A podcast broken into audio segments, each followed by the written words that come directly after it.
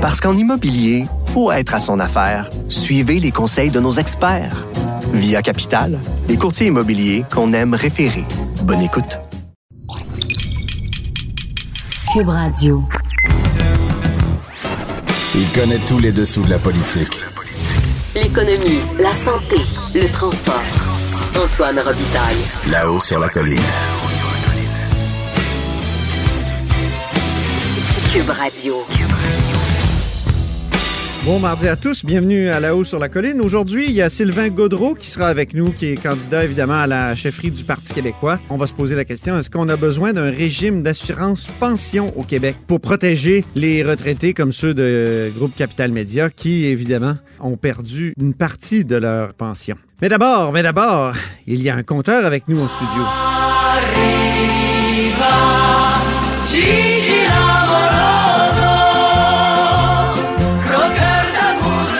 Bonjour Jean-François Gibeault. Bonjour Antoine. Notre compteur est accessoirement directeur de la recherche à QMI. Alors aujourd'hui, tu te penches sur une initiative et une proposition de Québec solidaire. Ouais. J'ai un petit peu mal à mon économie 101 à matin. Oh! Une proposition. Ce qui arrive en fait, c'est qu'il y a un vrai problème auquel on applique une solution simpliste, disons ça comme ça, réductrice.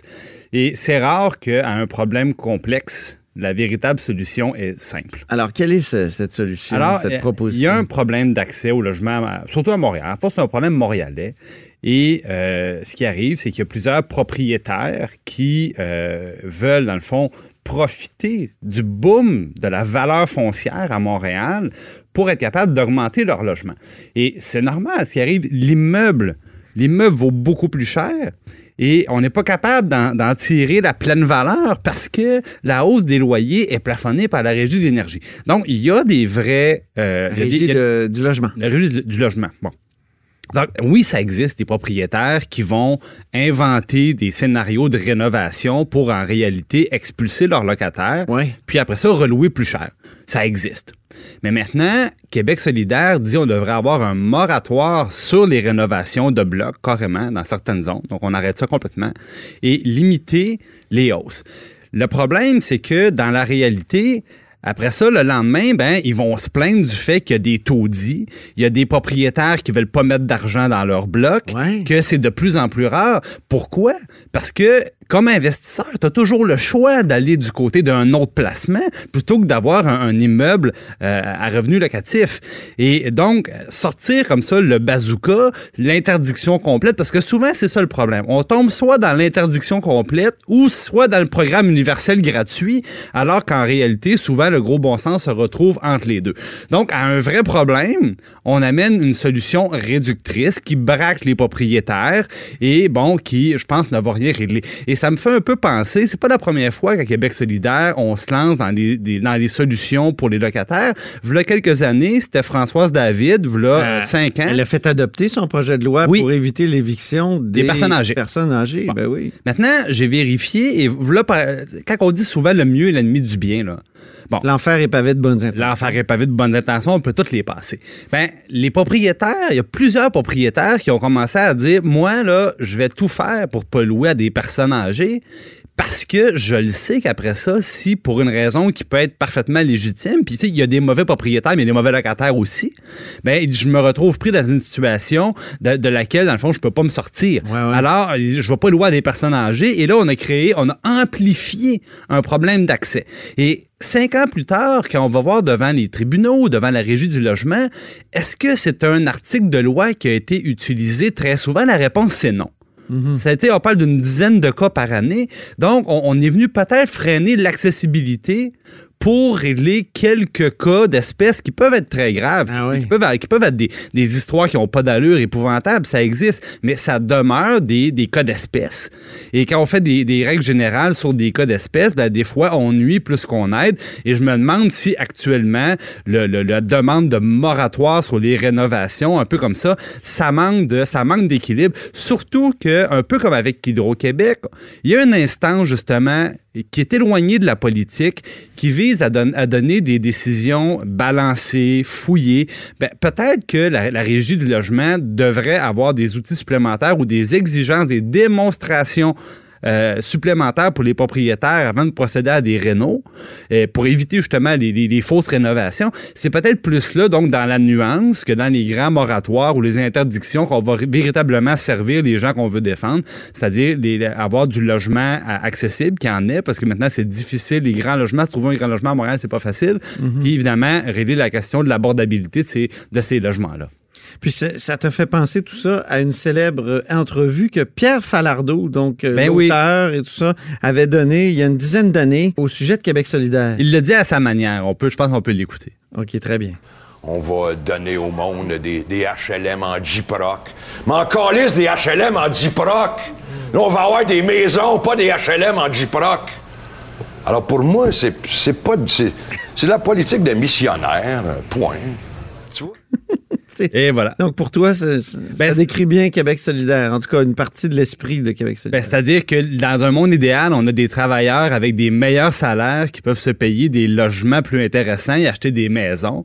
Et au lieu de travailler là-dessus, on travaille tout le temps sur le nivellement par le bas avec des règles générales. Puis souvent, le résultat est contraire à ce qu'on souhaite. Donc, l'intention est bonne, je nie pas ça. Sauf que... l'enfer en est pavé. Exactement. Au niveau des règles de l'économie, là, il y a une petite déficience, je dirais. Merci beaucoup, Jean-François Gibeault. Merci. Notre compteur et accessoirement directeur de la recherche à QMI, avec un caméo de Pierre Falardeau. Salut. Parce qu'en immobilier, faut être à son affaire. Suivez les conseils de nos experts. Via Capitale, les courtiers immobiliers qu'on aime référer. Bonne écoute. Là-haut sur la colline. Une entrée privilégiée dans le Parlement. QUB Radio. Alors, je suis dans le bureau de Sylvain Gaudreault, député de Jonquière. Bonjour. Oui, bonjour. Candidat à la chefferie. Mais d'abord, deux sujets d'actualité. Commençons par les retraites. Est-ce que ça prend un autre système universel d'assurance pour les retraites? Parce qu'on a beaucoup de systèmes universels au Québec. Oui, mais celui-ci est très, très, très important. Vous savez, M. Legault aime beaucoup se comparer avec l'Ontario. En Ontario, depuis une quarantaine d'années, ils ont un régime d'assurance-pension qui fait en sorte que les retraités à régime déterminé ont une protection quand une entreprise fait faillite. Si on prend le cas récent de Groupe Capital Média qui a fait faillite, les retraités ont perdu 25 à 30 % de leur régime de retraite. Donc, un tel régime permettrait de protéger des retraités qui investissent toute leur vie dans un bas de laine pour s'assurer une retraite décente. Vous savez, on est mieux protégé au Québec. Là, si tu t'achètes une thermopompe puis qui ne marche pas, tu peux te faire rembourser. T'sais? Mais là, les gens, là, pendant 40 ans, mettent des sous de côté pour leur régime de retraite. Ça ne marche pas, puis ils ne peuvent pas se faire rembourser. Mais en même temps, est-ce que ça serait un autre prélèvement sur notre chèque de paye? Ça serait une contribution de l'entreprise par employé, par année, qui serait mise dans un fonds à part. Et c'est la formule qui est adoptée en Ontario. Alors, nous, on veut avoir des chiffres d'abord, parce qu'on a fait des demandes à Retraite Québec et on n'a pas de chiffres sur, par exemple, ce que ça représente, il y a combien de retraités dans des régimes à prestations déterminées, etc. Donc, la première chose qu'on demande au ministre, et on était avec une dizaine de groupes qui représentent 30 000 retraités ce matin, on demande au ministre des Finances de l'annoncer dans son prochain budget, de dire qu'il va demander à Retraite Québec d'ouvrir les livres là-dessus et de présenter des scénarios de protection, d'assurance des retraités. Mais répondant à mes questions, est-ce qu'il y aurait un prélèvement sur le chèque de paye de tous les Québécois à ce moment-là? C'est l'entreprise qui met, met un fonds, qui met une somme par employé dans un fonds. Okay. Donc, déjà, à mettre de l'argent dans un fonds de retraite, il faudrait qu'elle mette un autre fonds. C'est un peu complexe. Oui, mais quand le taux de solvabilité est à 100 %, c'est presque pas élevé. Donc, ça donne un incitatif en plus à l'entreprise à maintenir la solvabilité de son régime de retraite. Ouais. OK, recyclage maintenant. Il y a toute une révolution du recyclage actuellement parce que ça fonctionne pas, au fond, les bacs bleus. Il y a eu des annonces sur la consigne. Et ce matin, plus de responsabilités, encore une fois, aux entreprises, mais pour les contenants et le recyclage. Êtes-vous favorable à ce principe-là? Oui, on en a parlé à l'occasion de la commission parlementaire sur le recyclage du verre. C'est ce qu'on appelle la REP, la responsabilité élargie des producteurs. Alors, nous, on pense que le Québec doit faire un pas plus loin en matière de responsabilité élargie des producteurs, ce qui va peut-être conduire finalement à des changements de pratiques, à des changements, on parle de suremballage, etc. Il y a d'autres pays à travers le monde qui ont une responsabilité élargie des producteurs plus large. Donc, on a à aller de l'avant avec ça au Québec. Maintenant, on va voir le détail là, de ce que le ministre a annoncé, mais sur le principe, on est d'accord. Course à la chefferie maintenant. Dans une chronique récemment, j'écrivais que vous étiez pas un pressé nécessairement du référendum. Je pensais que c'était dans le premier mandat, mais que vous vouliez d'abord tendre la main à la CAQ. C'est un peu ça que j'ai dit, mais est-ce que je me suis trompé? Ben, en fait, il faut préciser, c'est que l'idée, c'est de tendre la main à la CAQ dès le lendemain de mon élection comme chef du Parti québécois, pour faire monter l'adhésion à l'indépendance. Présentement, on est conscient qu'on a eu des jours plus heureux, je dirais, dans les intentions de vote, par exemple pour l'indépendance. Alors, il faut aller rechercher cette adhésion plus importante. Et pour ce faire, il faut pousser, entre autres, la CAQ à aller au bout de sa logique nationaliste.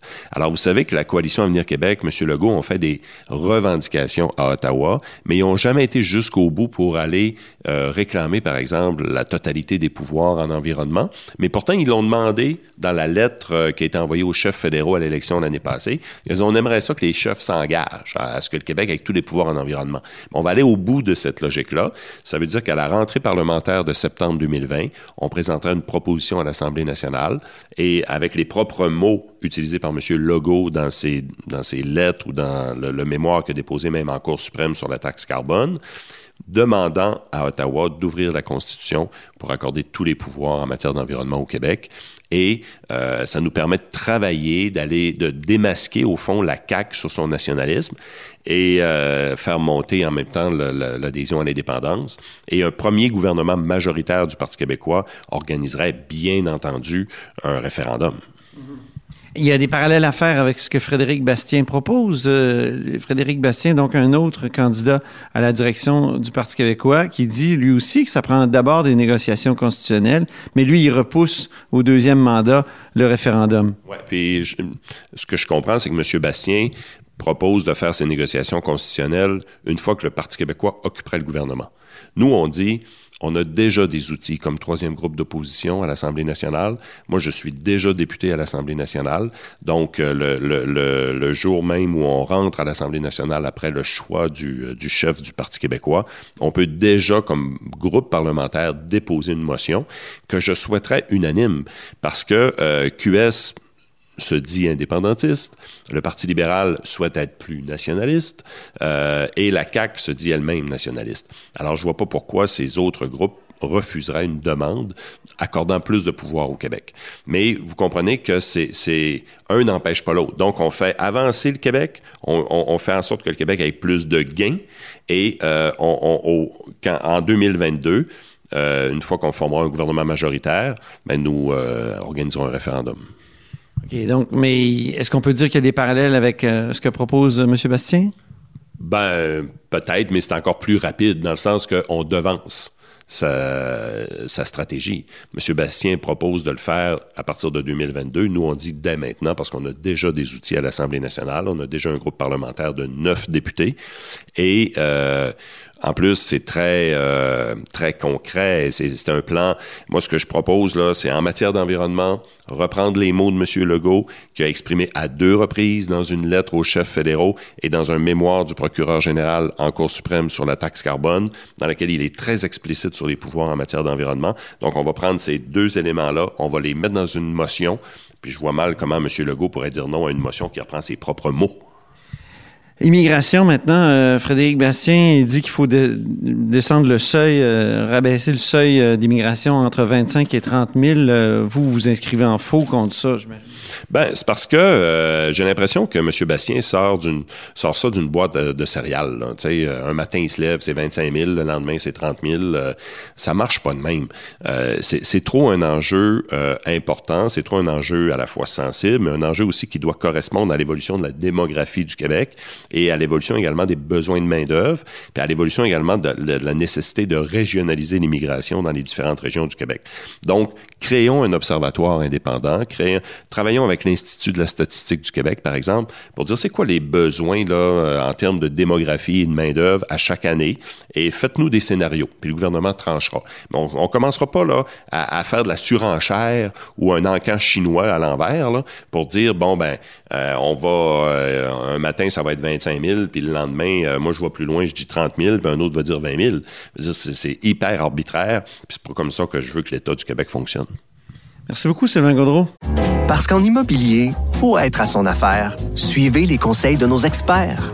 Via Capitale, les courtiers immobiliers qu'on aime référer. Bonne écoute. Là-haut sur la colline. La politique autrement dit.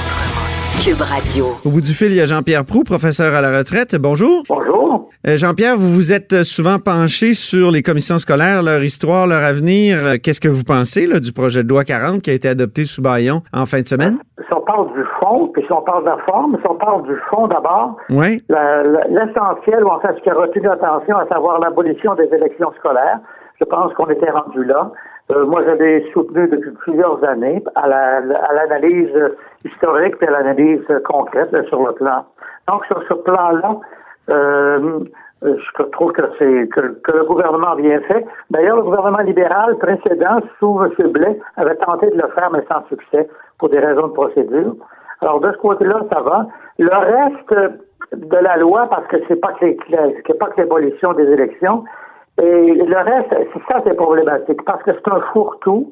Il y a plein de choses là-dedans, et surtout, lorsque le projet de loi a été déposé, moi, je vais chercher à comprendre qu'est-ce que visait le gouvernement au-delà de la question des élections scolaires. Oui. Je n'ai jamais réussi, parce que on peut pas analyser des amendements d'une loi sans la référer à la loi que ça modifie. Et on n'avait pas d'objet, mais pas de texte de la loi consolidée en tenant compte des amendements. En plus, il y en a déposé, apparemment 80, je pense, depuis la fin du débat. Oui, oui. Alors, pour le commun des mortels, pour les citoyens en général, en d'autres dit, je parle pas des institutions comme les syndicats ou les commissions scolaires qui ont des fonctionnaires pour examiner tout ça, mais le commun des mortels, il ne sait pas ce qu'il y a dans cette loi-là. Moi, j'ai regardé tout à l'heure les articles qu'on a publiés dans le Journal de Montréal, que vous connaissez bien. J'ai regardé ceux qu'on a publiés dans Le Devoir. À part quelques articles sur la trentaine que vous avez publiés, après Le Devoir, à peu près la même chose, il n'y a presque pas d'analyse du projet de loi parce que c'était pas analysable. Non, c'est ça. Il est extrêmement complexe. Il y a 300 articles. Il y a eu des... C'est ça, il est très complexe. Il y a eu 300 articles, plusieurs amendements. C'est oui, difficile de s'y retrouver. Et il y a des surprises, comme la surprise où finalement les centres de services vont pouvoir saisir, ni plus ni moins, que certains terrains municipaux, obliger au moins les municipalités à donner des terrains pour construire des écoles. Oui, c'est le dernier exemple en cause. Et donc, ça m'amène à parler de la manière aussi. Oui. Moi, je pense que ce que le ministre Robert et son gouvernement ont fait est totalement inacceptable du point de vue de la procédure parlementaire. D'abord, c'est un mépris pour les citoyens de publier un projet de loi organique comme ça. Rappelez-vous que dans le temps du PQ, on publiait, quand on avait des lois importantes, on publiait un livre blanc pour expliquer les objectifs de la loi et d'en donner le sens. Quand M. Legault, mais M. Robert a publié son projet de loi, il fait une déclaration de rien du tout pour dire, ben oui, mais c'est le temps de décentraliser, sans comprendre, sans aucun document explicatif. Ça, c'est du mépris pour la population. C'est certain. C'est du mépris pour le débat public aussi, hein, c'est ça? Oui, absolument. Et il a continué à mépriser à la fois les parlementaires jusqu'à la fin, hein, dont on a vu ça la semaine dernière, en fin de semaine, entre autres. Et c'est totalement inacceptable du point de vue de la procédure. Quand on joue comme ça dans une loi organique qui touche l'ensemble de la population, le bien commun, d'avoir procédé comme il a fait, moi, je pense qu'il devrait démissionner. Ah oui, vous demandez sa démission? Ah, sans aucune espèce de remords. C'est de l'amateurisme, c'est du mépris, c'est une façon désobligeante de considérer ses concitoyens et puis ses collègues à l'Assemblée nationale. Mais sur l'objectif, donc, de l'abolition des commissions scolaires ou l'autre objectif là, qu'on a appris récemment, c'est-à-dire de forcer les municipalités à donner certains terrains pour construire des écoles, on peut s'entendre, on peut dire que ce sont des objectifs valables. Bien, sur la question de l'abolition des élections scolaires, je vous reprends, c'est pas l'abolition des commissions scolaires, l'abolition des élections, ça je suis d'accord, c'est correct. C'était ça d'ailleurs, la seule chose qu'on savait du gouvernement au regard de son programme électoral, c'était ça. Ça, on était prévenu d'avance qu'il allait faire ça, OK. Les gens l'ont élu notamment pour ça. Mais le reste là, de son projet de loi, là, moi, je suis pas capable de vous dire exactement ce qu'il y a là-dedans. Puis vous l'avez regardé en détail? Ben, je l'ai regardé en détail, mais le détail, sans savoir qu'est-ce que ça amende, à quoi ça rime, tout ça. C'est un ensemble de 300 amendements qui, ici et là, ajoutent quelque chose, on rajoute des mots ici, on rajoute des choses là. Mais la substance, le caractère cohérent de ça, je cherche encore. Oui, c'est un vrai problème. Absolument. Pourtant, c'est une loi fondamentale au Québec, la loi sur l'instruction publique. Ben oui, puis c'est le devoir d'un gouvernement de s'expliquer quand il propose des modifications aussi nombreuses dans le projet de loi, qu'est-ce qu'il vise en fait. Donc, on va probablement avoir d'autres surprises du type de celles qu'on a eues là, en fin de semaine, c'est-à-dire de découvrir que les municipalités doivent donner des terrains. Oui, bien ça, c'est un... Ça, à vrai dire, je n'ai pas examiné cet article-là. D'abord, je n'ai pas vu le texte des amendements en question. Mm-hmm. Et puis, c'est relativement complexe. Ça touche la fiscalité, ça touche... Je n'ai pas de compétences particulières, moi, pour me prononcer là-dessus. Ce qui est certain, par ailleurs, c'est que du point de vue des procédures, c'est totalement inacceptable. Oui. Un gouvernement ne fait pas ça. Un gouvernement responsable ne fait pas ça. Ça n'a pas d'allure. Ah oui. Ben, hey. Excusez-moi, c'est pas, le mot « hey » n'est pas dans la langue française, mais en tout cas, on se comprend. Le mot quoi? Le mot « hey ». OK. C'est bien. Ben Jean-Pierre Proulx, merci beaucoup. Parfait. Bonne journée. Bonne journée. Jean-Pierre Proulx est un ancien journaliste, un ancien professeur à l'Université de Montréal en matière d'éducation et auteur, entre autres, du système éducatif du Québec et de la profession enseignante. Vous êtes à l'écoute de Là-haut sur la colline. Cette émission est maintenant disponible en podcast. Rendez-vous dans la section balado de l'application ou du site QUB.radio pour une écoute sur mesure en tout temps. QUB Radio, autrement dit. Et maintenant, autrement écouté.